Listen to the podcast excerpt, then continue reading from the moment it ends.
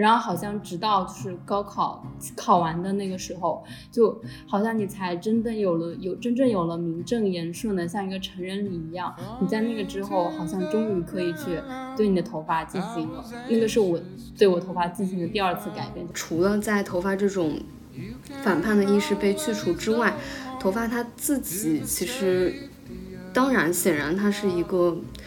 呃，能够被被其他人识别的带有性别气质的这样子一个东西，甚至说，我觉得头发它更多程度上是代表了一个人的性别气质。比如说，你的头发在你的身上的时候，就是你一个要非常爱护的东西，脏了你就会去洗，然后你也不会介意它要触碰你的身体。但是当你在洗完澡在下水道发现你的头发的时候，就你湿哒哒的头发的时候，你就会觉得它是一件很肮脏的东西。其实我说不清楚是为什么，或者从什么时候开始，我不愿意再去理发店让别人剪我的头发了。就，但是它就是非常自然而然的发生了，就像我个人的成长一样。他，他，他讲到从容的，然后可控的流动，从来都是高度精英化的。无论是在地理位置上，还是在性别身份上，因为我感觉你剪了寸头之后，其实是一个特别强烈的对你个性的彰显了，就是你相当于一拳打在他们的眼睛上，跟他们说老娘是不好惹的。Hello，大家好，欢迎回来新一期的气泡 Bubble，我们已经好久没有录了，这一期呢，我们。主要想来聊一聊头发，呃，开始想聊这个话题也是因为我最近想要做一个作品，是关于剪掉我的头发。基本上，我觉得我二十多年的人生，除了小婴儿的时候就没有很短的头发，我一直都非常迷恋长发，因为世俗意义上来讲，长发和女性特质深深的绑定了。然后我也是从小就是一个特别喜欢留长头发，然后现在也是这两年一直在染发，然后染就是头就发质已经变得很差了。呃，现在我的头发情况是，嗯，基本上如果扎马尾的话，前面就全都是长出来的黑色的根，然后下面是本来是染的。艳红色的头发，现在已经退到基本上是玫瑰金的样子，然后长度如果放起来的话，已经到屁股了。我现在头发让我感到很，呃，就是值得用它来做一件艺术作品的时候，是当我突然意识到我的我染发的契机是一个，就是很很巧合的一个时机，是我在离开中国来到荷兰的前一天染的，然后那一天我记得。因为当时记错了航班的时间，所以是前一天突然被我妈提醒说你明天就要飞了，我才意识到我只有一天的时间在国内，然后我就匆匆忙忙的去订了一个呃染发染发店，因为我知道在国外如果要染的话可能会很麻烦而且很贵嘛，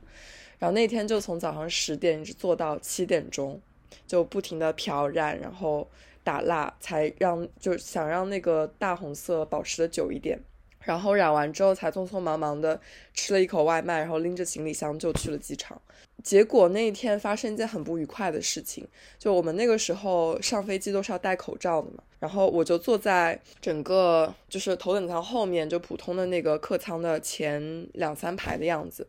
在起飞的前五分钟，突然有一个呃空警就突然径直走到我面前，然后跟我说：“你不可以抽烟。”然后我说我没有抽烟呢，我就很疑惑嘛。然后他就说，他就他，然后他就俯下身来对我说：“我来告知你一下，我们对抽烟是有相关的规定的。如果如果你在这里抽烟，要面临什么什么样的惩罚。然后即使是电子烟也不可以。”然后我就特别的愤怒，我说我这辈子都没有抽过烟。然后这个愤怒就是一直保持到。就整个十二个小时的航班，我都非常的疑惑而且愤怒。但是他刚说完那句话之后，就有另一个空乘过来把他拉走了，而且跟我说什么，就就跟他说够了够了，不要再讲之类的。然后我一直到后来也非常后悔，为什么我当时没有就是追究下去，或者说投诉他，因为我觉得这简直就是就是一个歧视的事件。他就仅仅凭着我染了。你当时应该质问他，你为什么觉得我，你为什么觉得我抽烟了？你有我抽烟的证据吗？这车飞机上有监控，其实你应该就是让他调出这个监控来看，就类似于对，反正就是当时很愤怒，为什么没有就是做点什么？就就就我的老毛病了，每次都是别人对我干干点什么，要反应很久。嗯，对。然后后来是我们在课上提到，嗯，documentation 这个概念，就是一个记录。然后我们可以拿出来的记录自己的东西，比如最简单就是一些证件什么的。然后我当时就突然想到我的头发，因为我是在离开中国的。等于说是前三个小时才刚染好头发，然后我长出来的黑色根有多长，就能代表我离开了国内多久。所以当时我只是就是从那个时候开始有了一个概念，说我可以呃拿这个就是作为作为我的生命的时间的一个记录。但是到现在我就已经就是可可以呃，就它已经很明显了嘛，尤其是我在。跳舞的时候，头发一甩，然后就能很明显的看到那个粉色黑色的界限。嗯嗯，再有一个就是我，我之前是我在国内时候是完全没有想过要把头发剪掉这件事情的。但我觉得在这边，不管是学校里面还是荷兰的 ballroom，对我来说都对酷儿更友好一些，就没有那种特别明显的，就没有国内那么的二元化，然后。就整个那种包容的环境，会让我觉得我好像也可以尝试一下，这是第二。然后第三就是，因为我这个头发已经漂了不知道多少次了，就我之前自己的头发是很细软、很很顺滑的那种，然后到现在就是我只要一天不梳头，那个打结打的就是再也梳不开，要花一个小时时间梳。然后我以前也从来我洗头从来不用护发素的。现在就是买了护发素，买了精油，买那种就是，呃，怎么说霜霜的那种质地，就是要很就是每次洗头发要护很多遍，才能保证让它能就梳起来顺滑一点。我就是已经非常非常累了，就真的很想把它剪掉。对，反正就是几种几种原因吧，就再加上最近。呃，那个粉色头发女生被网暴，然后最后自杀的事情，就会让我就会，然后他那个他那件事情就非常紧密的联系了那个空警对我干的那个事，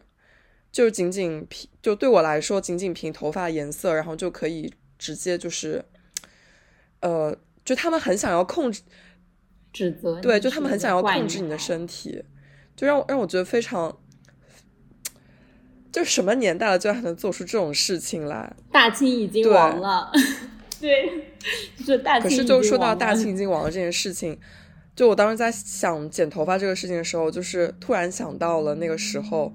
呃，那些不不同的政权对对人的头发的控制，就是你一定要保持这这种发型，然后你不剪辫子的话就是死什么的，就。对，就是我觉得头发真的就是从从古至今就是一直是嗯高权位者对低权位者的一种身体控制，嗯，就挺明显的吧。其实就是刚刚 K 讲说他就是出国之前就是染了一个头发嘛，其实我就会忽然想起，就是我在整个大学，就是我其实是觉得头发一直都是我们。个人成长过程中很重要的节点，就是我我回头去发现，我有我会发现我自己也是这样。就比如说我，嗯，我最近一次烫的这个卷发，其实是在我当时的前任就是离开中国的前一天晚上，我们两个人一起去做一个头发，然后他就离开了中国，然后我就回到学校，然后开始了一个新的生活。然后我就会，当时我就突然想到，其实我每一年都会在九月份的时候重新做一个头发。第一次就对我头发，就是人有能力，就是在我自己个人生活能对自己头发有一些掌控。就是我我记得是我初中的时候。当时我跟我的一个好朋友，我们两个想一起去，因为我当时有不知道为什么我右边头发发质受损很厉害，然后左边就是直的，就是正常的黑发，然后另外一边就是很蓬，因为可能本来有点自然卷吧。然后我当时就想去剪头发，我就想把头发拉直。然后那个暑假，然后我跟跟我朋好朋友就我们约好说我们一起去剪一个学生头吧，然后就特别。特别就是联系到你说那个，你知道吗？然后当时我刚跟我爸说了，然后我爸就是没有同意，然后。但是那一天，我跟我好朋友一起，就是坐在理发店里面，就坐在我们家附近一个理发店。然后我爸就追到那个理发店里面，然后对着我破口大骂，然后意思就是你现在要漂亮了，然后你就不要读书了，然后就是不爱读书。他说，那你以后就，你要是敢弄这个头发，然后你以后就明天就不开始就不要读书了。然后我当时初中真的哭得很伤心，我在那个理发店里，我都觉得，因为一边那个理发师在给我上药水，一边我就坐在那个前面哭。其实它就是一种对你的控制，就他在控制我的头发。其实我当时没有觉得有什么，我就只觉得把头发弄短了，然后依然就剪一个学生头，然后把它拉直了而已。只是因为我发质受损，并不是因为我爱漂亮。而且我当时跟朋友约好了，我们两个就剪一个类似像闺蜜头，这种？就是有的时候你就是会跟你的好闺蜜一起做同一些奇怪的事情，就类似这种。然后我们就坐在那里，然后，但是这件事情是我能够回想起来第一次我想要对我的头发做出任何改动的时候受到的一种否定和很巨大的阻力。然后好像直到就是高考考完的那个时候，就好像你才真的有了有真正有了名正言顺的像一个成人礼一样。你在那个之后，好像终于可以去对你的头发进行了，那个是我对我头发进行的第二次改变，就我当时烫了一个卷发。而且那个时候，其实链接到我当时所有的同龄人，基本上都是在那个时间，大家就是就是你考完高考，然后到中间不是会有个像毕业的饭类似这样的一个东西嘛？然后在这个中间，你在那一天就会发现，每个人就大很多很多人都对他的的头发就是进行了一些一些各种各样的改造，有的人就是普遍就是烫了个卷，因为大家以前都是直发嘛。然后你那那个时候就会感觉到，好像是社会赋予了你一些。权利是因为你成长到了一定阶段，你才可以对你有权利，然后很正当且合法，就是某种正当性，你才能对你的头发进行一些呃改变。嗯，他其实我后来其实想说，就跟当时去做美甲或者什么一样，其实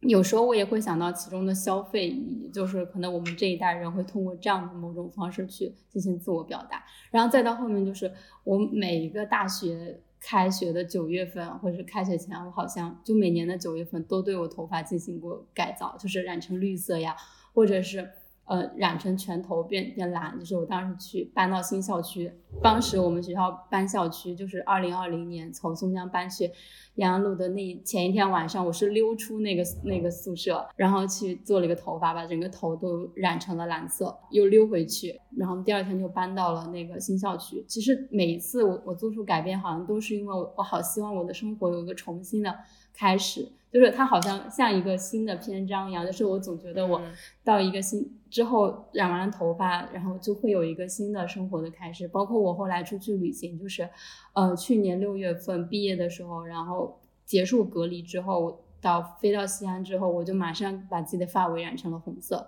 你就总是想要有一些改变，而头发似乎是最容易发生改变且成本面积最大。都会，你知道它是可再生的，就是这就是我觉得头发的改变和纹身的改变不一样之处，就是纹身就好像要下一个很大的决心，因为它是不可逆的，但头发是一个你折腾折腾它还会再长出来，你好像知道它会再长出来，就又可以对它去折腾折腾。其实我觉得头发其实也记录了我的在一些很关键的时间点的一些转变。对，我觉得我可能也跟思思一样吧，我现在回想起我人生中几次。有对自己头发进行改变，我觉得好像是可以分几个阶段吧。第一个阶段就是我去烫卷了，然后第二个阶段就是，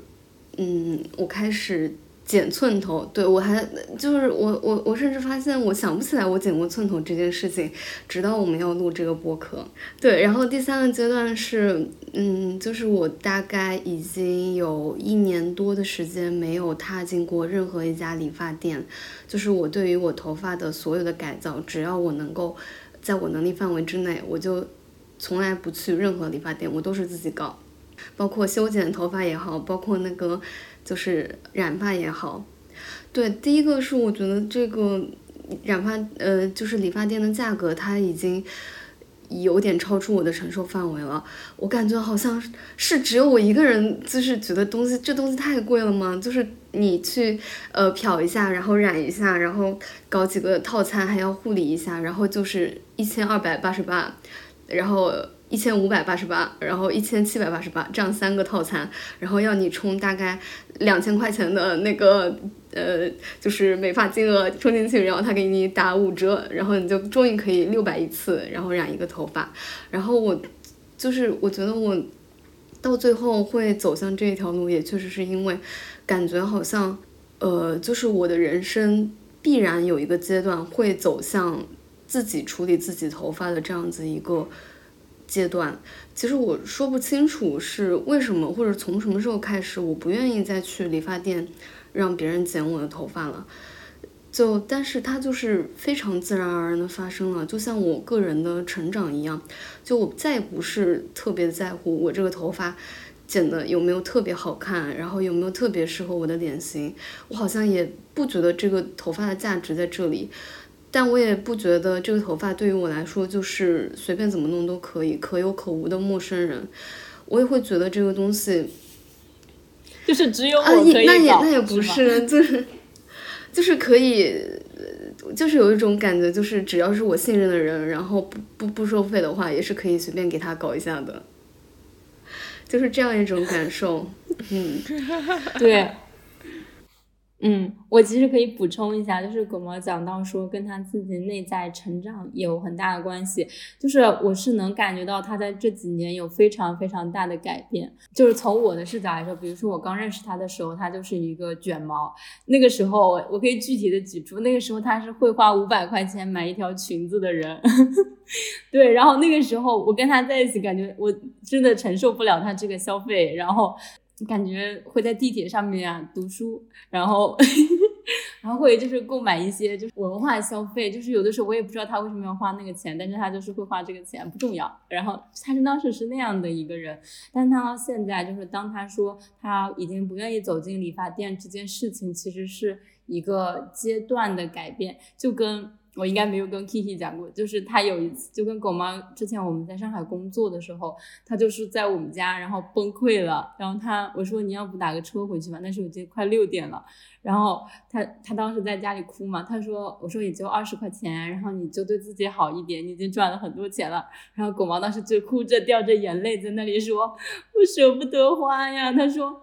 然后他说他坐地铁回去，他说因为每这一分一分都是我自己赚的，我舍不得花这个钱。就是那个时候我是有点受到震惊的，就是我知道他在这几年是慢慢变成这样，就是慢慢的开始用拼多多，就是大学的时候，然后慢慢的变成现在这个样子。但是你在那一刻还是会有点震惊，你懂那种感受吗？但是我同时又又有一方面觉得他这样是对的，因为他之前也讲过，他说他现在有的更多的东西是时间嘛，就那不总不。不可能就是这也不省，那也不省，然后钱就会多。就是有时间的话，就拿时间去换钱。反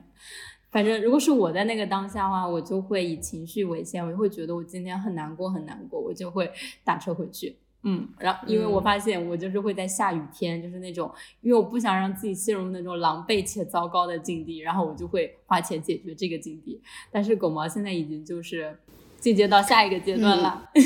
现在渐渐到，就算崩溃了，也可以自己一个人默默的坐地铁回去。就算崩溃了，也不会拿一顿就是华丽的消费来奖励自己。哦，对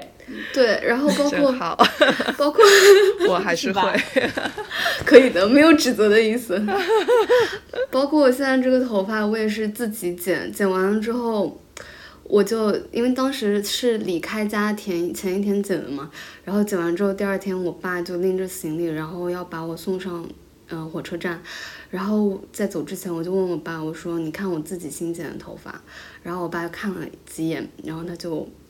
沉默，然后拎着箱子走在我前面，然后就说怎么了你不喜欢吗？然后我爸就说感觉你剪的一般，然后我说哪里剪的一般呢？他就说反正就是剪的不太好。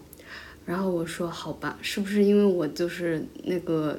剪刀不行，然后剪的就是，呃，可能下面左一块右一块的。然后他又又看了一眼我的头发，说好像是的，嗯，就是我不知道怎么形容我跟我爸之间因为头发之间产生的这种张力，因为已经不是我第一次向他询问他是如何看待我的头发的。我记得第一次我向他询问这个事情，是我在上高中的时候跟我爸说，我想要剪一个跟郭富城一样的头发，然后我爸就是一个大震惊。是什么头发？就是你郭富城，就是两边这样 biu 一下翘起来的那个锅盖头啊。然后我爸就是怎么也不允许。我不知道啊，我不知道。后期就是我来贴一张图，搜一下。就是放在那个对，后期贴一张图放在那个 我们的呃剪那个对，然后我爸就说不行，我说我真的很想剪，他就说他就说那你还不如剃光头呢。我说好的呀，如果你剃光头的话，那我就跟你呃，你如果你就是指我爸哈，如果我爸剃光头的话，那我也就去剃光头。然后我爸就说好的，但是这个事情也没有继续下去。但其实这个事情我就感觉一直就是被我默默的记在心里，然后直到我大学之后，终于有一天，我就觉得自己的世界真的很混乱，然后应该做出一些改变的时候，我就想着说可以去剃一个寸头，然后我就去了，去了去了之后，我还记得。嗯，那个理发店的老板就是他，我一坐下，然后我就跟他说我要剃寸头，然后他就问我说：“你确定吗？你真的要剃吗？”我说：“是的。”他说他要帮我先留一些毛发在头上，就比如说可能寸头就是你大概一厘米这个样子。他说我先帮你留个十厘米什么的，万一你反悔了，你还可以剪。然后我说好的，但是我就想说，我留着这五五厘米十厘米干嘛呢？他他他这个还要收费，然后我还去问了另外一家，另外一家老板就说你可以自己剪，我不帮你剪，你自己用推子推，然后我不收你的钱，就是就是你可以这样子。我说好的，我就是要在这里剪。然后同行的朋友就是把我拉回去，他说他说你你你这样太不靠谱了，你还是要回去那个花钱剪比较好。然后最后我就花钱剪了，剪完之后其实那个效果我我很满意，就是第一个它摸起来手感很好，就是你感觉是自己在摸那种。呃，短小短小动物的毛发一样，就是很柔软。然后剪完之后，我就发了一个朋友圈，我就哪个家长我也没说，就是，呃，也不用说吧，发在朋友圈还不看，太不关心我了。然后他那个朋友圈的那个配文是什么？没有情商，没有什么，没有就是也是有点非主流的那个时期，期，哎呦真的。还记得。然后，然后我就记得我发那条朋友圈嘛，大概在我发那条朋友圈的三天到四天之后，我爸有一个晚上突然给我打了一个电话，他说你最近怎么了？我说我没怎么。他说哦，我看到你那个把那个头发剪成寸头了。我说我说你怎么觉得的？然后我爸就说了两个字，他说哦哟，耶。我就感觉就是就是我跟我爸的关系其实有点像，你在阴阳怪气什么？对，就是就我懂他的意思，就他其实很不支持我这样做，但是因为头发，他对我的态度其实跟对我头发的态度有一点相像，就是他对我做了一些很离谱的事情，他也不会觉得说你完全不可以做这个事情，但是从他的角度来说，他肯定是不推荐啦，但是你一定要做的话，也是他也是会说哦哟，就是也行吧的这种感觉。我我觉得就是刚刚让我想到两件事情，就有不知道是不是一个很恰当的联想。就之前不是有听那个嗯，就乳乳房切除手术的那些播客嘛，然后他们也讲到说，就那些男医生就是会很强烈的建议他们把那个组织留下来，然后之后做重构。但是有一些女病人她就是不想要留了，她就是就是那那些男医生留了之后反而会多一块皮肤组织，她就必须要就之后再做一个东西，这就很像那个。就说要给你留十，就一定要给你留个十。对，而且他就是一个男的理发师。对，我觉得就就是男性对，也是还还是男性对女性的那种控制吧。就他觉得你肯定是还想要保留自己的那一份社会认为的女性气质，然后就之类的吧。嗯呃，然后还有一个联想就是想，我我也是突然想到我跟我妈的关系，就是我跟我妈有一点还就是那个张力很强的时候，呃，我要染头发之前我是没有跟她讲的，就是我故意不想跟她说，因为我怕她会有意见。就我知道他会有意见，所以我就不讲，然后我就自己去染完了之后，然后第二天早上，就是我走到他面前，问他就是在问他的想法，然后他说已经看到了，他早上就起床之后就往我的房间里面看了一眼，然后就看到了一颗紫色的头，就我当时最开始染的是紫色，嗯，然后他就是只能被迫接受。然后我刚刚也想到，就是我在跟他的关系有缓和之后，缓和很多之后，他会故意的在我出门的时候夸我头发颜色，或者是我化化的妆，就是以一种好难好难形容啊。就但但是我我当时的感受也不是很舒服的那种，你就是能觉得他是故意为了要说好话才这样讲的。嗯，就是我觉得很像是，就是感觉我们因为不被支持做这些事情，就头发就很像最小单位的一种反叛。然后其次是我们都早就已经习惯了，就是先斩后奏，就是先做这个事情，然后再跟家里。呃，再让家里人知道，就类似这种，就感觉东亚小孩都是这样的。然后我感觉我的父母对，就是对我的头发其实也一直是这样，就是每当我就是做了任何改变，然后回到家，其实我第一次就是做了一些改变回到家的时候，还是有点紧张的，就是我很怕他们对我有什么意见，但他们反而是那种比较比较冷漠的，就是。当我们关系不是很，就是有有比较有张力的时候，其实他们反而什么都不会说，就是他们会那种保持沉默，然后不对你有任何的这种评价。但反而关系好的时候，就是当你问他说你觉得我这个头发怎么样啊？然后呢，我爸可能就会说就是呃乱糟糟个字，就是绷子绷得起来，就是乱糟糟的，然后蓬起来，类似这样子，就是像杂草一样。因为确实有的时候发质是不好嘛。然后，但是也有一些时候是我刚刚烫完这个头发，其实它是很好的，就它的形状很好，然后它的颜色也很好，或者是它怎么样都很好的情况情况下中，他们其实有的时候也不知道要怎么评价。嗯，就我觉得还能够想到一个事情，其实是，嗯，但他们也不会说一些就是伤害我的话，就是就是那种比较尖锐的话。我记得特别清楚，是我有回家，就有一年回家就开始穿吊带了。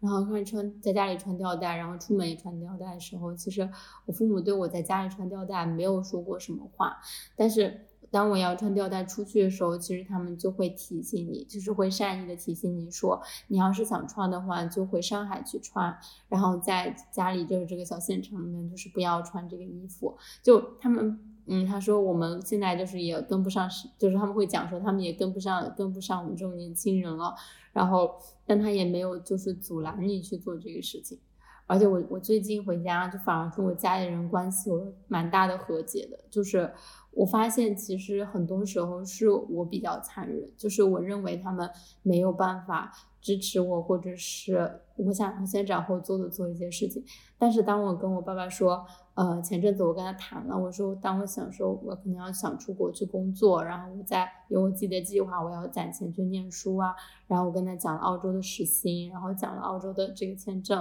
然后什么什么的时候，其实我爸当时他还是就我没有想到他会那样平静的，就是接受。他就说跟你有自己计划是好的，然后他说，嗯，你就是就是跟朋友一起去，然后注意安全，不要被别人骗了。然后就类似，然后我说我就是有懂货，就是朋友一起去，类似这样。然后我有朋友已经在那里，然后不会被骗的，什么什么什么。然后他就说开始讲说，嗯，他的哥哥就是我大伯，他就说你大伯就年轻的时候，呃，当时去江苏工作，然后也是把那个工作说的怎么怎么怎么好，然后最后发现就是在一个传销窝点，然后。我爸意思就是，你能感觉到他已经站在另一个角度跟你沟通了，就是他一方面知道他没有办法，嗯，转变，就是改变你的任何选择，但是他好像没有那种特别抵触的那对于我的做很多事情，然后我反而是我自己觉得我有点反思，我觉得我自己之前，嗯，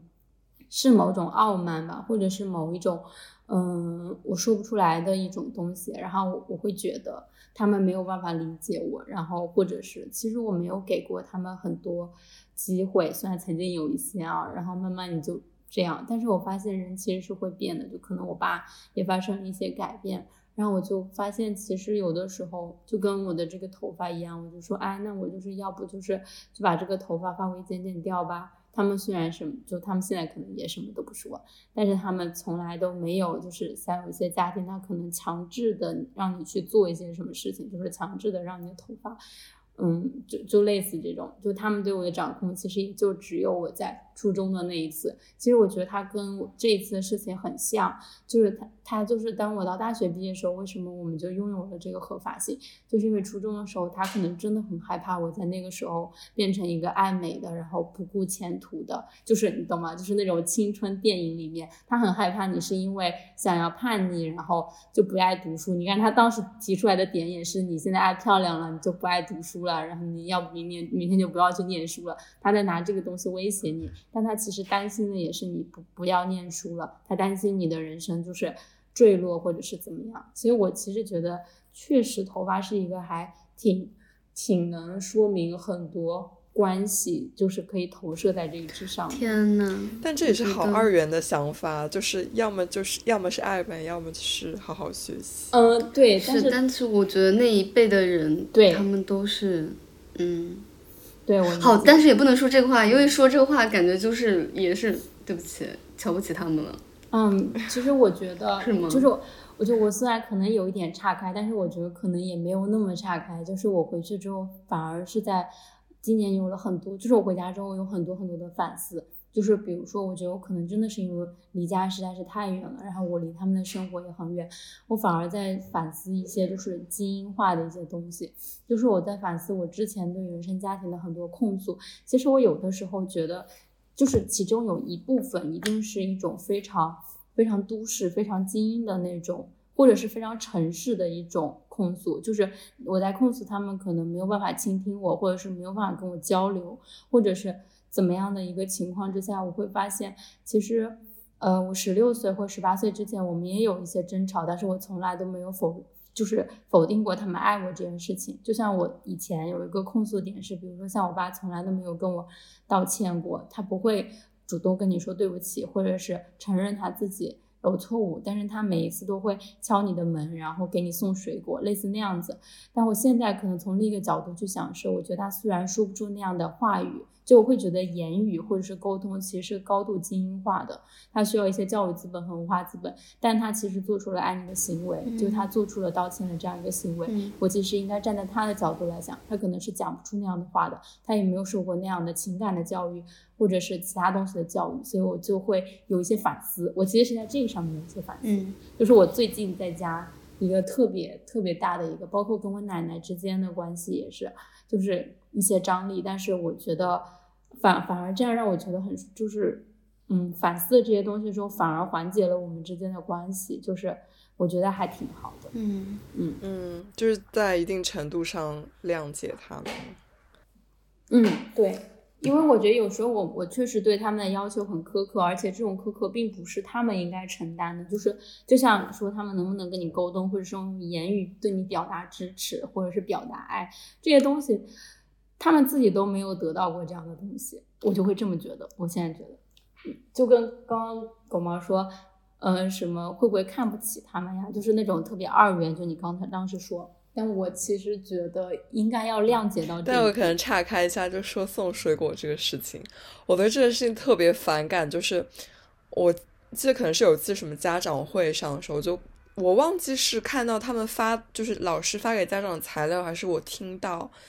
他们说，就是家长可以用送水果这个方式伪装他们进房间看你有没有在写作业，就它变成了一种控制的策略。然后，就自从我知道这件事情之后，我就特别反感这个行为。我就觉得他老老是就是可能就是在用送水果吃这个事情来掩饰，就是对你的一种监视和控制。就可能家长他们做这个行为的本身不是出于那个意思，但是自从我知道老师这种想法之后，我就我就很反感。哦，那我那我可能因为我我他们就是不会进我的房间，他们就是只会敲门，有的时候就说给你放在门旁边的桌子上喽，然后大概就是这种意思，意思就是缓和一下，说句话这样。但我妈有很很长一段时间，就是利用各种借口，就是侵入我的空间，而且她是不会敲门那种，她就直接进来。就我因为要敲门这个事情，是跟她搏斗了至少好多年。我听了这个大家讲述的故事，其实有一种，就是看《瞬息瞬息前宇宙》那个时候那个片子的感觉，因为就是感觉大家在东亚家庭里面跟家长的关系，永远都有一种，嗯，就是我们有自己所谓的独特的边缘的生活。或者哪怕不是属于边缘的生活，也是离他们非常非常远的生活。然后我觉得在那个电影里面，其实完全西化的生活啊，对，完全西化生活。哎呀，这个用词太准确了。对我我我们就是有一种完全西化的生活吧。然后那个电影里面，我觉得就是那个导演他之所以选择一个。呃，生活细化的女儿作为这个妈妈的对立面，我我觉得是，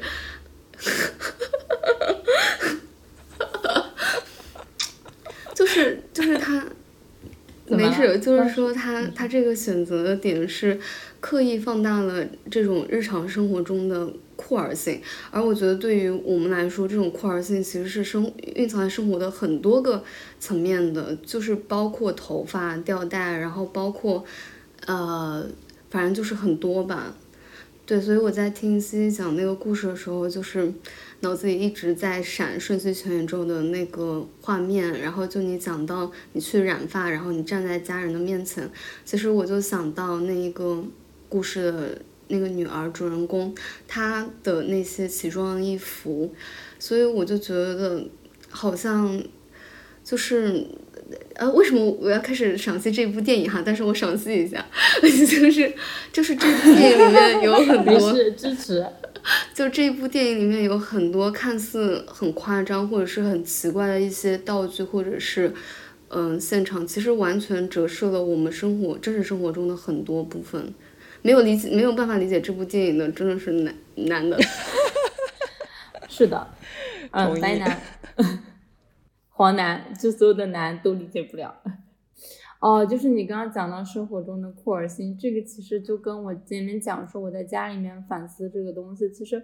就跟我那天跟狗毛应该发的那个小红书，我不知道你看了没？就是有个讲酷儿理论的嘛，他呃他他讲到从容的，然后可控的流动，从来都是高度精英化的，无论是在地理位置上，还是在性别身份上。其实我。就是在看到这句话的时候，其实我也是想到了这一点，就是有时候我我们三个都可以在某种时候离开某一个地方，或者是，嗯，不管是性别身份上也好，其实他就是我也会觉得这个东西是高度精英化的，哪怕我们可能有的时候并不是那么从容和可控的，就是会有很多很狼狈的时候，比如说有时候我们就会因为焦虑钱 而感到就是非常的。嗯呃，比如说狗毛会省钱，就类似这种。其实有时候我们过的是很穷，但是很狼狈，但是在某种程度上也是非常精英化的，就是高度精英化的一个这个东西。所以在这个之后，其实我有的时候会就会在想说，当有一些人没有做出这样的选择的时候，我其实就反而。宽容了很多很多，因为我之前可能会觉得说，可能是你不敢，或者是你，嗯，为什么不呢？就是如果你意愿很强烈，然后就类似像这样吧。但是我现在觉得，可能认知上面的很多东西，就是要承认自己非常幸运，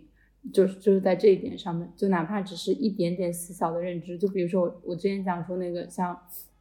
被拐卖的妇女，就是写一篇文章的时候，他们可能对于未来的期望是，嗯。有一个就是当那些组织把他们救出来，然后让他们画一幅关于未来的画，他们的期望可能只是一个和谐的家，这就是他们的理想生活。但是可能我们的理想生活里还有很多自由啊、期许啊、成就啊、价值啊，就这些东西。其实，嗯，我在看到他们的那个东西的时候，其实就是会反思我们现在的，就是不是说我们是错的，但只是就是就知道了。更多的一些东西就变得更，就感觉到自己成长了，就是 我只能这么说，就是在碰到很多时候反而不会就是对环境有很多要求吧，就反而就是会认为自己是很幸运的，就是哪怕可能有的时候非常狼狈，但也是很幸运的，就是有机会选或者是有机会想象，就是这一点上就已经是非常精英非常。我我最近就是也在想一个染发之后现象，就是因为我我不是一直染就很颜色比较艳嘛，然后一段时间之后，比如说我现在这样，就是形形成很明显的分层之后，就会有一种，比比如说我举个例子，我之前有有一次，呃，就一半黑色一半褪掉的那种。棕黄色的时候，我去参加一个 fitting，就是去去给一个要给一个品牌走秀嘛。然后他们拍了我的那张照片之后，发的时候就拿一个贴纸贴住了我上面的那个黑色的头发，就会让我觉得是有这么不好看吗？然后又有一种就是这这这这背后藏的是一个什么样的就是对头发廉价感的思路。哦，就是有点像某种，呃，不能说鄙视链吧，反正就是那样的头发是，就是大家都认为，比如说，因为我在小红书上最近也看到很多，就是说掉色，就是因为染了头发会褪色嘛，然后就有很多方法去解决这个断层。然后我在看那个断层的时候，我就看那个帖子，就他们有的人会用那种固色的，就是相同差不多相同颜色深一点的那种过渡，就相当于你上面是黑的，下面是红的，它中间可以用一个紫红或者黑红，就这样这样过渡下去。啊，或者是涂灰色，就是有些特别浅的，他就用灰色这样过渡下去。然后我在想，就说这个断层什么时候流行一下？就是 什么时候？我也想问，像公主切一样，就是什么时候流行一下？就发现其实这个东西最后其实社会很多这种印象的改变，就是。你只要有一些权利或者是什么东西介入其中，它就可以一举改变这个，这一举改变审美。当审美就像你说，你想要把它遮住，就是好像大家都认为，嗯，褪色的头发就是掉了颜色的头发，其实是不好看的，就是尤其是前面长出来然后又褪色的这种头发，我就觉得。嗯，有必要流行一下，谢谢。然后你就是亚迪，就就我觉得他们没有很理解要维持那个颜色背后要付出多大的努力。我真是我第一次染完头发才知道，就是每一次都要用那个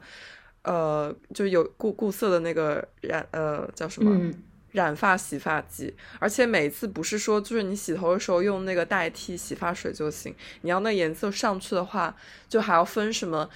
干的时候好用，还湿的时候好用，然后你要把它提前涂上去，然后拿那个浴帽这样闷个十五分钟、二十分钟，然后再去洗，才那效果才更好。然后再加上现在就是头发发质不好之后，你还用各种什么东西，我就觉得这就是其他就外面那些夸你头发颜色好看的人根本就不理解，就是你要维持这个形象背后要付付出多大的努力，这都是就是看不见的劳动。嗯。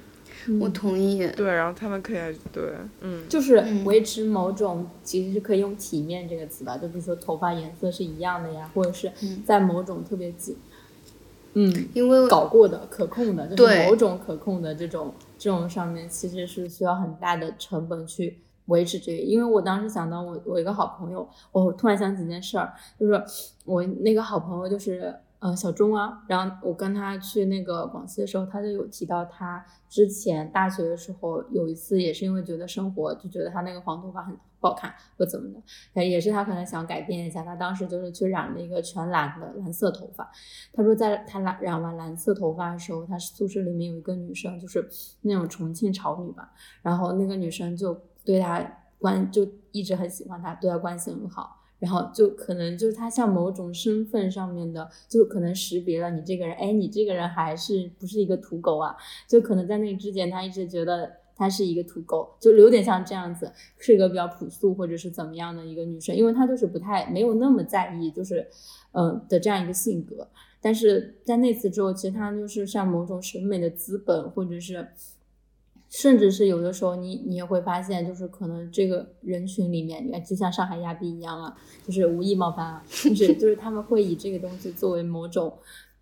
贴心的阶级吧，审美阶级，不能不知道怎么说啊，反正就是一种向上仰慕的一个状态，是一个门槛吧。好，对，会觉得你好酷，我就在想说哪里酷，就是 就是我经常觉得，因为为什么我会觉得他不酷，是因为。它不像说，因为你这个会让我想到，就像杀马特嘛，就是像杀马特他们的那种头发，就是之前前阵子那个粉色头发之后，杀那个罗福星他们还带了一群人在那个安福路上走，然后意思就是只身，其实是某种生源，就是让大家看到其实有很多不不同颜色头发。其实反而像之前的杀马特，我会认为他们是有某种反叛性的，就是在这个里面，因为他们确实是在。整把自己从从整个厂，就是那种可能真的有的人会因为，就是我看的纪录片，有的人会因为染了头发，然后出门的时候被打，嗯，就是被厂里面的人打，然后那个时候你会，我会觉得他那个东西是具有反叛性的，反而就是当我们或者是年轻一代在做出很多反叛行为的时候，其实都是通过消费的。就像我觉得，其实狗毛做那个，他不再走进理发店，然后让去为头发消费，就让进入一个消费场所去处理这个头发，其实比染一个更酷的头发要更具有反叛性，就是更更潮流。因为它的解决方案并不是通过消费这样的一个唯一途径去指指射一个人很酷，就是那个那个很酷的背后，其实也是特别资。资本累积起来的一种东西，就是你为了维护这个东西，需要花很大很大的我理解的成本。我觉得我最近体会到的一点是，就是可能在这边，呃，对大学生来说，染发理发产业没有那么就是像国内那样普普及，所以大家基本上都是朋友之间互相染发理发。剃头什么，然后甚至是设计那些什么东西，还有在脑就是光头上面纹身什么的，都是朋友之间做的，反而给我一种非常亲密的感觉，就是他都是就是互相就是提供的一些劳动价值，就没有说你一定要花很多钱去助力它成为一个产业。嗯。这可能也是很多人觉得欧洲还有澳洲土吧，就是我现在反而更认同这种土。不是，有时候我就是觉得就是，那那新西兰或者澳洲也是有点土在的。我也是很少看见有男的然后把野猪扛在肩上或者睡在拖拉机里的，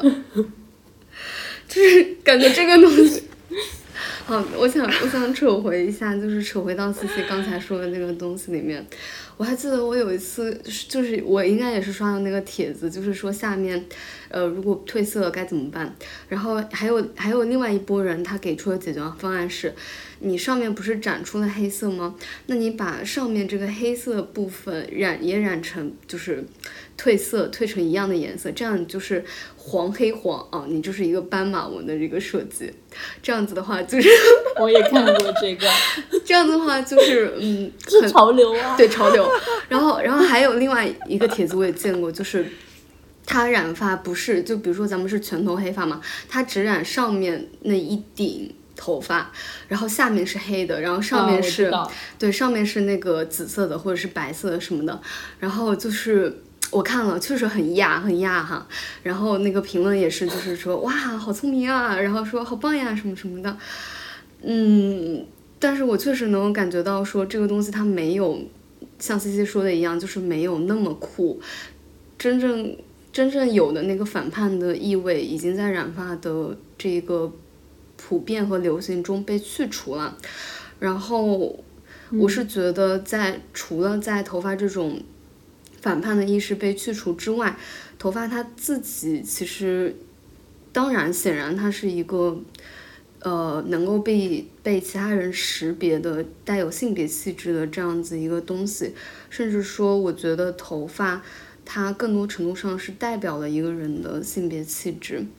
因为呃，我不是新认识了一个伴侣嘛，我的伴侣他是一个头发很长的一个男生，然后他就会把两个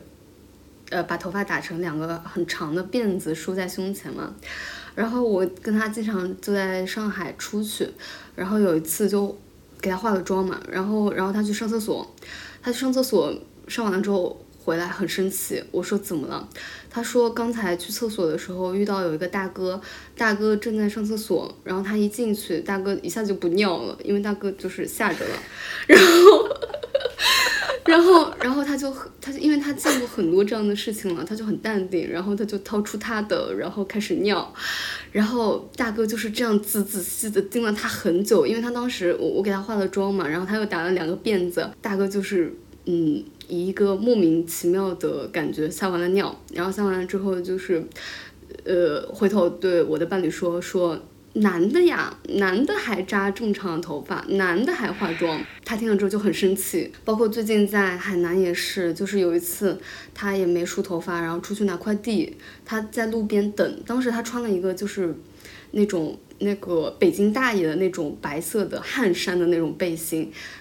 但是他。就是当时没抓头发，呃，没抓头发，然后头发就是侧下来披了半张脸，然后就有一个大哥从那个路口开了一辆黑色车驶过来，缓缓停在他面前，然后摇下车窗，然后笑着问他说：“呃，美女。”然后这个话还没说出口，他就看见了我伴侣的正脸，然后他就惊疑之中发现竟然是一个男的，然后又缓缓把车窗摇上，然后开走了。就是，就是我我我我跟他在一起之后，就我们出去几乎每一次吧，在上海的时候可能会稍微好一点，因为上海有很多长发男嘛。但是到越小的地方，比如说像海南，然后比较乡村的地方，就呃是。特别经常，就比如说我们走过烧烤摊，烧烤摊那个大哥，他们眼珠子是不动的啊，他们眼珠子是就是围着你转的那一种，就是你从进入他视线第一秒到你走，就他迎来送往，欢迎你来，然后欢迎你离开，然后会把你的全身上下都扫视那一种。就是我跟他在一起，有的时候我穿的稍微少一点，穿吊带之类的，就那些大哥我都不知道是在看他还是在看我。就是 怎么会这个世界上出现一个呃很漂亮的美女，穿的很少，同时出现一个来自第三世界、第三性别的人？我感觉这些头发加上他孔武有力的肱二头肌，已经把他从男性和女性 的身份中都抽离出来，然后变成了一个第三性别。挺好的，我觉得好好啊！你们就应该就是，是这样，对，你们应该游遍世界，让让所有的直男都是大惊失色。我觉得其实就，其实我也想讲的是长发男，就是狗，嗯，狗毛刚才讲说，嗯，长发男就是在某种程度上他的性别气质抽离出来了嘛，然后可以也因此就是得以，嗯，是某种更像女性气质。的这样一种表达，性别气质的表达，但是就会让我联想到，就是我在大理的时候，真的有很多长发男，而且有时候感觉女权男都是长发男，就是 开玩笑，也可能是因为懒吧。没有，他们就是可能有一些人，他们是会想要，嗯，打破一下自己的。这个东西，但也有一些男的是借用这个长发，因为对他们来说是成本非常低的一个伪装，来去骗取更多女孩子放松警惕，然后就有点像这样子的。然后其次是我会觉得大家，嗯，对于长发男其实是有一种普遍的迷思，就是我说不出来是什么，我就用迷思这个词，就是有的人就会觉得长发男是更具女性气质的，就是或者是说。他会更容易放松警惕，然后在大理这样一个地方，就是感觉长发男真的很容易脱单，就是非常非常非常的容易。他就很像，嗯，就是当男性做出了背离他男性气质的时候，其实很多时候是受到，嗯嗯异性的一种，这个叫什么？认可就是，尤其在女性主义这个浪潮中，我说不出来，我也我说的也不一定准确，但是我可能会有这样的一种感觉，嗯，但是反而是在女性做出背离女性气质的时候，比如说剃寸头寸头的时候，就其实她受到的是完全不一样的对待，然后就是她会得到更，我不能说是严苛吧，至少没有一个异性会去认可她，就会就那种认可，就是在。求偶的这个方向上的认可哈，就是因为我有朋友说，他自从剃了寸头之后，再也就是没有人在路上就是会会看他了。是我说的吧？不仅是你，还有就是我之前在海南认识的那个姐姐，她也是就剪了短发之后，她说，因为她以前真的就头发长发这样很漂亮，是的，然后真的就是完全就是那些男性不会再以择偶的这个眼光来看待你。这个时候你就会想说，其实男性在留了长发之后，还是会在。择偶市场里面增加某种程度上的滤镜，但是女性反而并不会就是因此得到嗯很多的这个叫什么？但是我也觉得就是你剪了寸头之后，比如说，其实像我的伴侣，他留了长发之后，他会获得一些来自男性的潜在骚扰，哪怕是眼神骚扰也好。但是当我剪了寸头之后，我觉得男性的这种骚扰其实有下降，就是我感觉，可能是我这个人全身上下这个他在骚扰女性气质是吗？呃，对，其实他是在骚扰女性气质，是的。然后，呃，但是呃，这个括弧，这个女性气质是二元下的女性气质，然后，然后其次，啊，同意啊，嗯，我有其次是懂，我懂。突然想到一个点，就是你刚刚讲说，其实，呃，受到的还是来自男男男性的一种，就包括 Kolo 也是受到过来自男性的一种，嗯，骚扰。但其实如果是一个，嗯，嗯男性做出了长发之后，其实不会受到女性对他的一种压迫和，嗯，就是那种骚扰，就是那种感觉。因为我感觉就是有的女的就说哎我喜欢，但是一般不会有女性就是站在他的对立面去说你怎么怎么这样，反而是男性更在意自己的男性气质有没有，就是对方有没有遵守男性气质。我不知道怎么解释，但就是这个意思，就跟我刚刚讲说在择偶市场里面他们得到那个东西是就就这个意思，嗯。狗毛就是剃完寸头之后的感受，因为我当时跟我的导师说我要做这个作品的时候，他就跟我说，你剪完寸头之后，第一次洗澡要特别当心，就是那个水冲下来，然后头皮会感觉就是那个那个感受会放大很多倍，因为你没有那么多头发去保护，然后你一定要就是要小心一点，不要一下子那个，不然会受很大。其实其实没有耶，我我当时剪完了之后就感觉摸起来手感很好，其他真的没了。哦，但是剪完寸头之后，你会有一段时间，就是你的身上会不断的出现那种细碎的毛发，因为你几乎是把整个头发都剪完了，所以其实而且它剪到最后，它剃的时候其实会有很多细小的毛茬，然后这个毛茬可能会挂在你的衣服上，或者突然之间就掉到你的书上，我觉得这是一种还挺妙的感觉。嗯，然后我记得我当时剃完寸头之后，呃，第一个是我感觉后来就确实没有男生在，呃，主动追求你了，但是也很少会收到那种特别特别明显的骚扰或者是性骚扰，因为我感觉你剪了寸头之后，其实是一个特别强烈的对你个性的彰显嘛，就是你。相当于一拳打在他们的眼睛上，跟他们说老娘是不好惹的。啊，对我要说我要说的那句话就是，你你失去的失去了一些男的的追求和爱慕，但也失去了一些性骚扰，which means 你失去的只是一些锁链，得到的却是整个世界。你每次都是这句话，真的很好用。对，然后会会，嗯，因为在荷兰本来也没就没什么好损损失的。但对我来说就是没什么好那个，嗯，我靠，嗯，好的，就本来也没有追求，也没有性骚扰。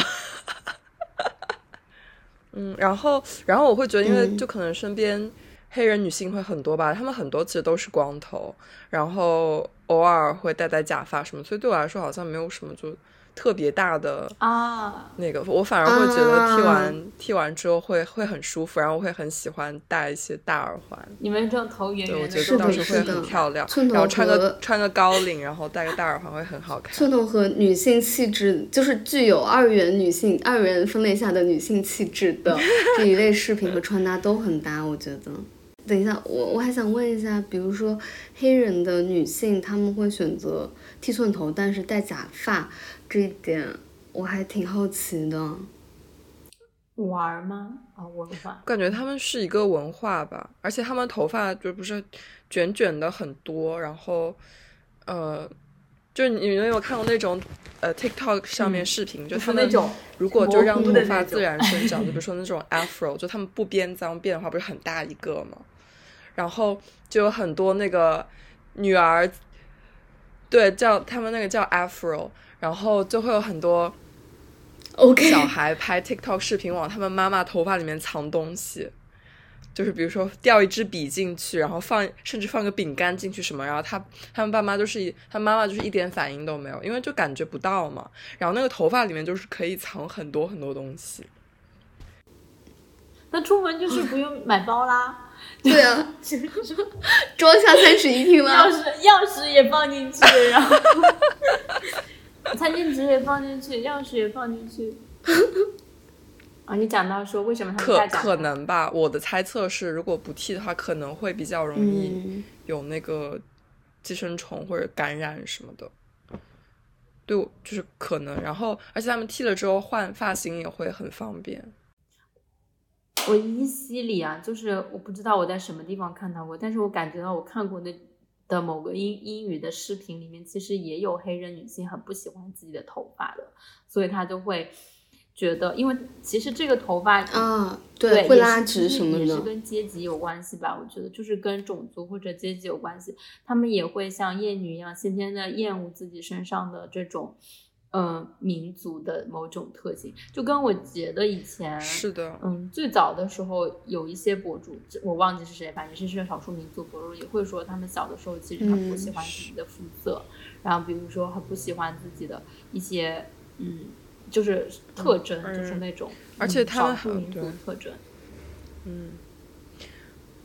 而且他们还有一点是，就是特别是加勒比地区的黑人会很忌讳留那个 afro，、因为它是一个被被奴役，就是他们民族被奴役的象征，所以一直到现在有，就是他们就是传统意义上来说还是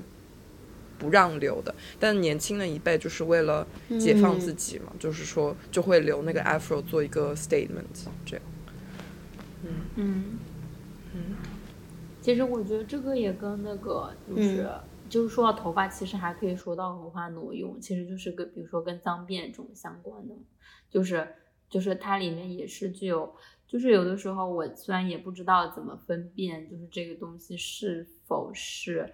文化挪用，但是其实是有的，就是它跟前面讲的酷儿性其实是连在一起的，它就是被一种更高权力的商业或者是其他东西进行一个收编，就是或者是某种。挪用就是其实也是某种权利的一种不对的，就跟讲 drag queen 或者是 ballroom，其实很多设计师或者是商业品牌也在拿他们的东西，就是是拿哦，就是不是 respect，就是拿他们的东西，就是窃取，可以说，就像我之前看到过特别那个，就是巨像波，就 B 站有个 UP 主，他其实讲到说，嗯，其实中世界上所有的先锋音乐其实都是黑人发明的。，R 嗯那个 R&B 也是，就是 rock and roll 的前身是 R&B，然后它是 R&B 就是布鲁斯他们一一堆在搞，然后后来就是变成，当你想到摇滚乐的时候，你只会想到猫王，就是是一个被白人的音乐家，然后换了一个名字，然后在电台上面，然后大肆流行，然后所有人都忘记这个东西其实是黑人发明的，就是世界上所有的先锋音乐都是黑人发明的，就是有点像这个东西，我有时候也会想到这个。嗯，而前段时间在荷兰有一个很，呃，就至少是我们圈子内有一个很，嗯，怎么说很恶性的事件吧，就是有一个他们有个黑人朋友，女女艺术家做了一个关于头发的，呃，叫什么？可能是算雕像吧，那种就各种编发的形形成了这样的一个展览。然后呢，那个应该没有很出圈，结果被一个白人女性抄袭之后，那个那个展览出圈，就是白人女性抄的那个东西出圈了。对他们就觉得你你你一个白人怎么可能就是有那些就是编发的历史？你很明显就是抄的嘛。对，就还挺忌讳的，而且 就嗯。这个我也想到，我忘应该是之前小钟跟我讲，我可能有点记不清了。他说不知道是 Cardi B 还是谁，他说是他发明的一款编发，然后他说就他年轻的时候就发明，而且是完全全他独创的，就是一个黑人的女明星吧。然后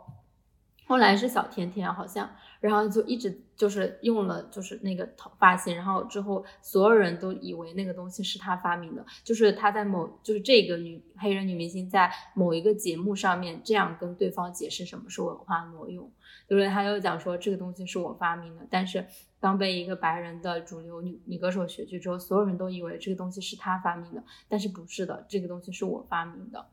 就就是有点像这样子。嗯，这也对，这也很像，就是因为麦当娜 ballroom 被搬上了主流文化这个事情，就大家还是会一直讲。虽然说确实是因为他，比如说 Vogue 得到了一个很大的影响与推广，但麦麦当娜毕竟是一个白女，而且是她用这个，她用这个东西达成了自己商业上的成功，就是她的初衷嘛。嗯，对，这些还挺忌讳。嗯。哦，还有一个就是讲到文化挪用这事情，虽然跟头发已经没有什么关系了，就是你们有听麻辣鸡最近出的那个歌吗？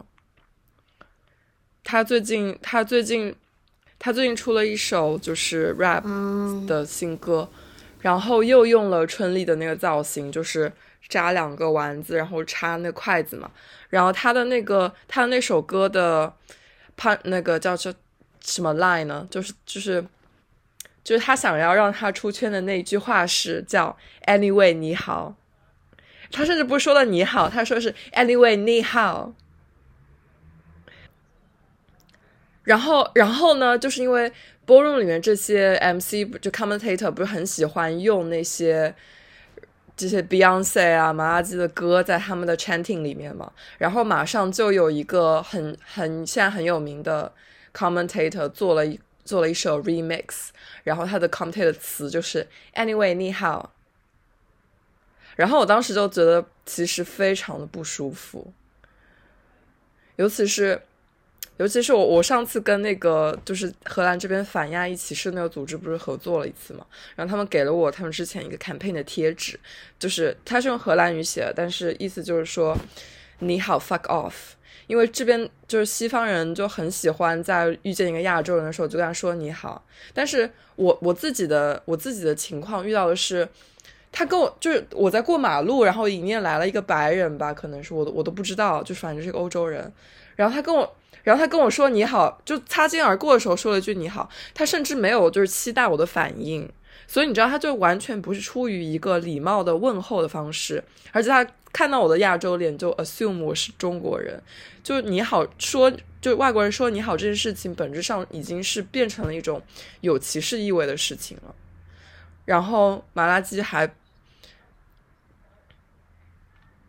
对，而且他们甚至就是他们他们甚至念不对，就是你你好这个两两个字的声调都不对，就在我看来变成一个非常滑稽的事情了，嗯。其实很不舒服。嗯，我吗？啊，我刚问是这是恶作剧性质吗？还是什么样的性质？对，我觉得他们可能就是觉得好玩吧。嗯，但其实对亚洲人来说，其实已经是一种骚扰。是的。嗯，是一种不怀好意的骚扰。嗯，就跟旁边飞过去一个男的，然后就说没。这不就海南吗？哎呀，是这样的，理解。小，我觉得还挺有意思的，因为就我们当时那个课上就是讲讲种族的时候，呃，看到的有一篇有有一本书，它其实就是把呃 Judith Butler 的那些性别。关于性别的东西置换成了种族，然后它其实上是能成立的，所以就是能感觉到那种对，嗯，然后东亚人也是一种身份，然后女性是一种身份，挺明显，嗯，是的，然后就是异性恋也是一种，我们单性恋霸权也是一种身份，我们就。我还有就是阶级也是一种身份，我们就是一个 怎么活下去啊？除除了我们受过教育之外，我们真的是活不下去了。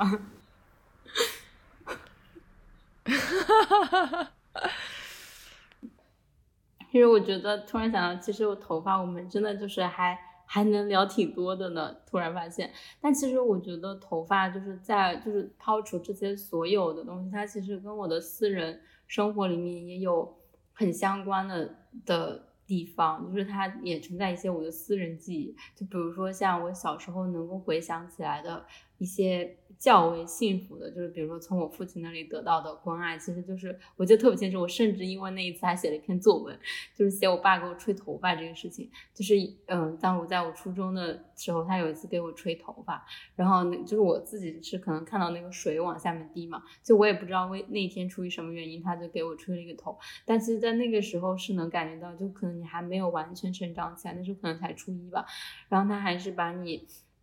当成一个呃，这是一个少见的，我觉得是一个表达亲密和爱的一个行为。嗯，他就是不远又不近，他也没有触摸你身上的其他部位，就是你肯定不可能和你的父亲就是，呃，牵手啊，或者是干嘛。但他就是他好像就是帮我吹头发，并不是我不能接受的事情。然后 再往后就是我在，比如说在我的亲密关系里面，我其实现在都还能回想起来，就是我刚跟我前任在一起的时候，他很喜欢我的时候，他就是会亲我的头发。就是他会闻我的头发，然后当他就是那个时候，我就说不行，我头发很很油的，你不要亲了。但他就会觉得他没有在意，然后他就会一直闻你的头发，就是他，然后就以这个这个细节，真的有的时候会让我觉得特别幸福。哎呀，虽然这么说，就是跟男的之间的一些，都是跟男的之间一些亲密的，呃，细碎的点。嗯，我那天在做，就是我那天就是在想那个剪头的那个作品的时候，就在那里。呃，意识流写作吧，然后写着写着就突然变成了，嗯，我写了三十句别人对我的头发说过的话，然后就突然发现好像所有人都不是，也不是所有人吧，就是头发成为了连接我和另一个人的一种社交关系的一个中间物吧。然后你刚刚讲的事情让我，我当时也有写，就是，呃，我初中的时候。那个不知道算不算男朋友，就是他，因为学号在我后面，然后我们考试的时候他就坐我后面嘛，然后他就是他老喜欢吃我的头发，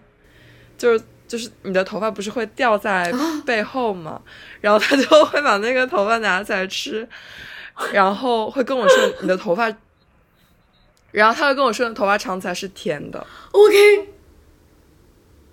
就我就是我不知道，就当呃精神分析出来是一个什么样的结果，但是我觉得那是一种非常也对，就是很 creepy 的一种很亲密的关系，可以接受，嗯。嗯，然后包括像之前就是我那个朋友不是住在住在我家嘛，然后他回西班牙之后，第二天跟我说在床上发现了我的头发。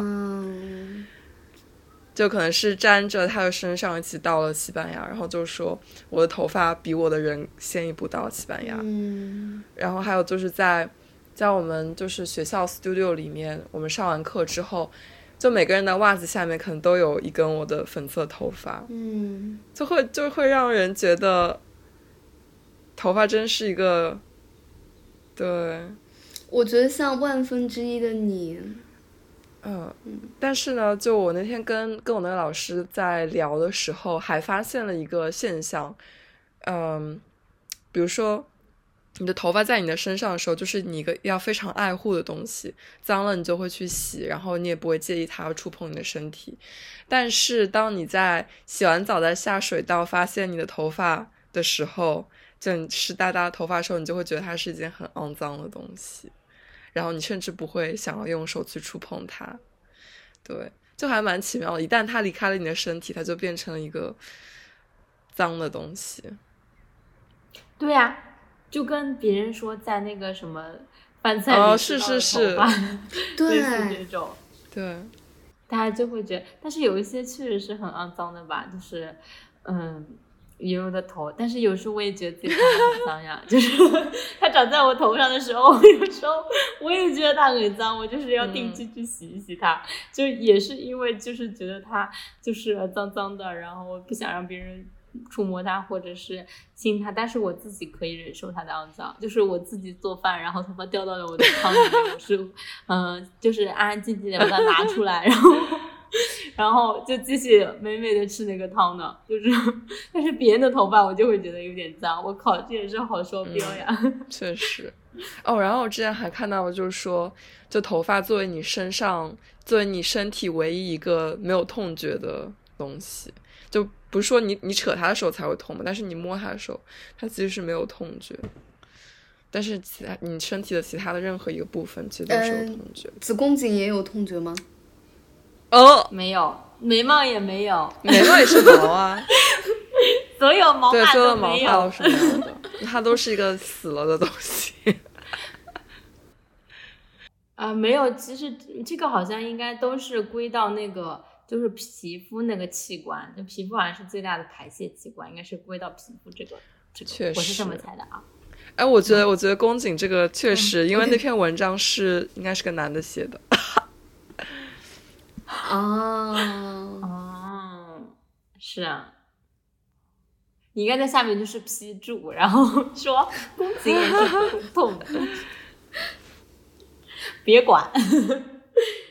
之前我们在讲说头发这一期的时候，其实大家都对这一期有一些话来讲，但是没有想到最后我们就还聊的还蛮多的，然后也很期待就是听众能够在评论区里面跟我们分享你们自己就是和头发相关的记忆，对，然后。嗯，就像刚刚 Kitty 说，嗯，头发其实和其他身体的部分部位一样，其实他最近一直在关注，然后也想要去，嗯，认认真真的就观察他们身上受到的规训。其实我就会想到，我前两天就是采访的一个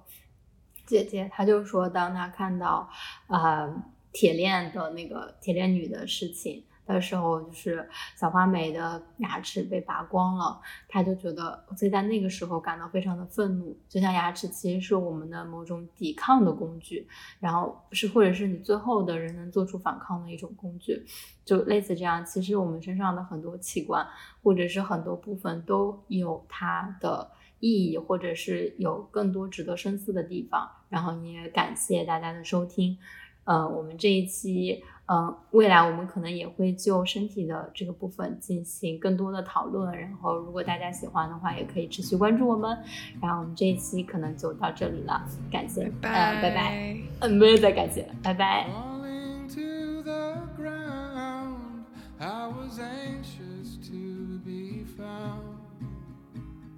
You can always go home to the safe love.